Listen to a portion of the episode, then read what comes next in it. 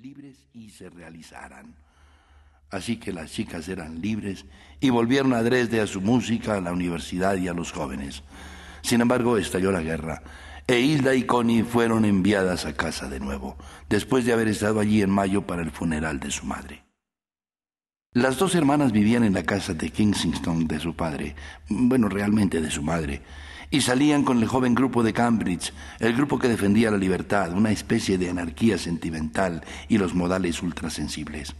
Sin embargo, Hilda se casó repentinamente con un hombre diez años mayor que ella, un miembro mayor del mismo grupo de Cambridge, un hombre con dinero y un cómodo empleo hereditario en el gobierno, que además escribía ensayos filosóficos. Pasó a vivir con él en una casa poco amplia de Westminster y entró en esa buena sociedad de gente de gobierno que no está en la cabeza, pero que son el verdadero poder oculto de la nación. Gente que sabe de qué habla o habla como si lo supiera. Connie realizaba un trabajo bélico y andaba con los intransigentes de Cambridge, que se reían de todo. Su amigo era el tal Clifford Chatterley, un joven de 22 años que había vuelto a toda prisa de Bonn, donde estudiaba los tecnicismos de la minería de carbón. Antes había pasado dos años en Cambridge. Actualmente era teniente de un regimiento fino, porque resultaba más elegante burlarse de todo en uniforme. Clifford Chatterley era de más alta clase que Connie Connie era más intelectualidad, de buena posición, pero él era de aristocracia, aunque no de la grande. Pero mientras Clifford era de más alta cuna que Connie resultaba a su manera más provinciano y tímido. De aquí que la velada seguridad peculiar de una chica como Constance Reid le fascinara. Ella era mucho más dueña de sí en aquel mundo exterior. Aún así, él también era un rebelde. Se rebelaba incluso contra su clase. Estaba simplemente atrapado en el rechazo popular y general de los jóvenes frente a cualquier convencionalismo. En realidad todo lo que tuviera que ver con la autoridad era absurdo. Sir Geoffrey, el padre de Clifford, era intensamente absurdo, talando sus árboles y escardando hombres en su mina de carbón para echarlos al fogón de la guerra, tan asentado y patriótico, gastando más dinero del que tenía. Cuando la señora Chatterley, Emma, vino de las Midlands a Londres, hacía de forma sutil bromas constantes sobre su padre y su decidido patriotismo.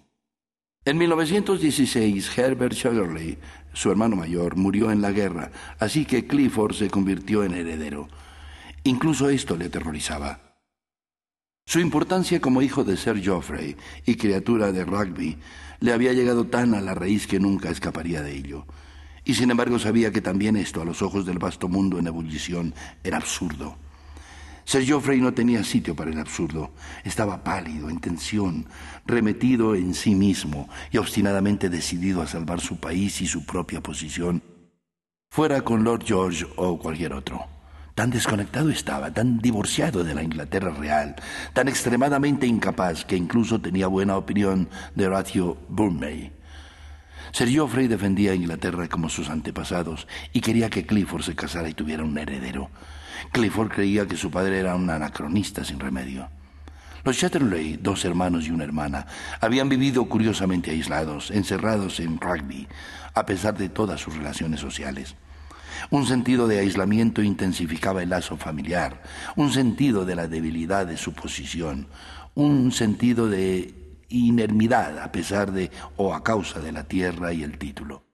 Estaban al margen de aquellos Midlands industriales en los que pasaban sus vidas, y estaban al margen de su propia clase a causa de la naturaleza retraída, obstinada y taciturna de su padre.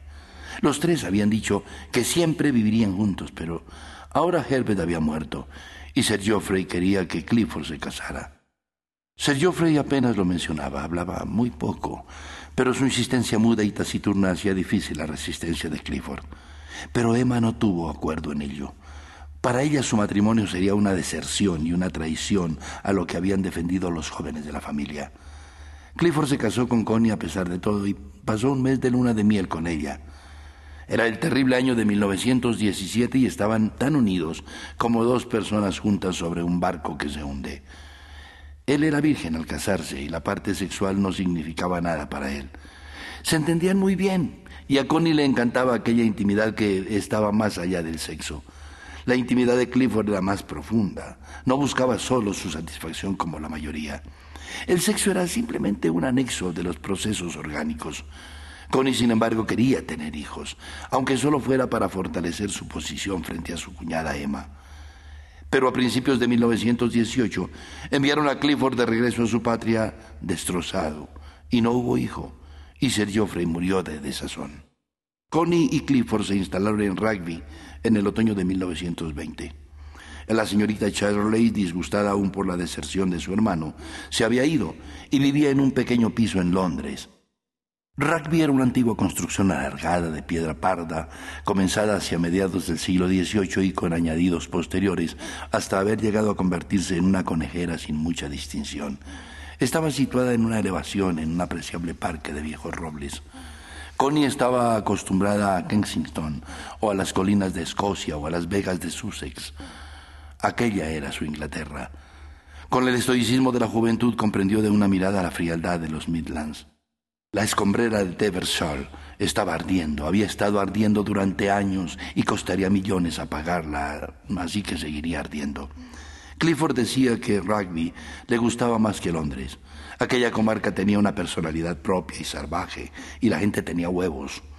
Connie se preguntaba qué otra cosa tenían. Desde luego ni ojos ni cerebro. Eran tan silvestres e incoloros como el paisaje, e igual de huraños. Había algo misterioso y terrible en su confuso dialecto y en sus botas claveteadas sobre el asfalto cuando volvían a casa del trabajo. No se había dado ninguna fiesta de bienvenida para el joven caballero, ninguna celebración, ninguna recepción.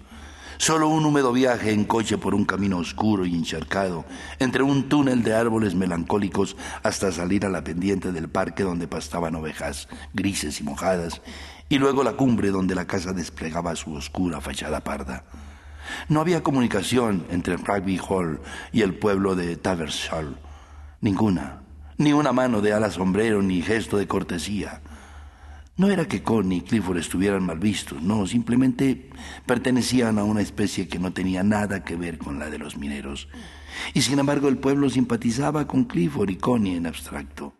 El rector era un hombre agradable de unos sesenta años que solo vivía para su oficio y casi reducido personalmente a la inexistencia por el mundo. Las mujeres de los mineros eran casi todas metodistas. Los mineros no eran nada. Clifford les ignoraba y Connie aprendió a hacer lo mismo. Pero en realidad Clifford era extremadamente tímido y susceptible ahora que estaba impedido. De arriba abajo mantenía la misma elegancia y distinción de siempre. Nunca había sido uno de esos jóvenes modernos afeminados. Era incluso más bien campestre, con su cara curtida y sus anchos hombros, pero su voz muy suave e insegura y sus ojos, al mismo tiempo asustadizos y audaces, llenos de seguridad e indecisos, revelaban su naturaleza. Su comportamiento era a menudo ofensivamente engreído para volver a ser de nuevo modesto y comedido casi tembloroso. No tenía una conexión real con nadie, excepto por tradición con rugby, y a veces a través del lazo familiar con Emma. Fuera de eso nada le afectaba realmente. Sin embargo, dependía absolutamente de Connie. La necesitaba en todo momento. A pesar de su fortaleza y estatura, era un ser indefenso. Podía moverse en una silla de ruedas y tenía una silla motorizada con la que podía recorrer lentamente el parque. Pero cuando se quedaba solo era un objeto abandonado. Necesitaba que ella estuviera allí para tener la seguridad de existir. Aún así era ambicioso. Había empezado a escribir narraciones, historias curiosas y muy personales sobre gente que había conocido, ingeniosas, malintencionadas y sin embargo misteriosamente sin sentido. Sus dotes de observación eran extraordinarias y personales, pero no tenían garra, no había contacto real. Connie le ayudaba todo lo que podía. Al principio era apasionante. Él lo consultaba todo con ella de forma monótona, insistente, constante, y ella tenía que responder con toda su capacidad. Era como si todo su cuerpo, su alma y su sexo despertaran y pasaran a sus cuentos. Aquello la emocionaba y la absorbía. Vida física apenas la vivían. Ella tenía que supervisar los asuntos de la casa, pero el ama de llaves había servido a Sir Geoffrey durante muchos años. Ni siquiera las muchachas de la limpieza eran jóvenes. Era horrible. No podía hacerse nada en un lugar así, excepto dejarlo todo como estaba. La señorita Chatterley venía a veces con su cara aristocrática y saboreaba el triunfo de ver que todo seguía igual. Nunca le perdonaría a Connie haberla apartado de su unión espiritual con su hermano. Era ella.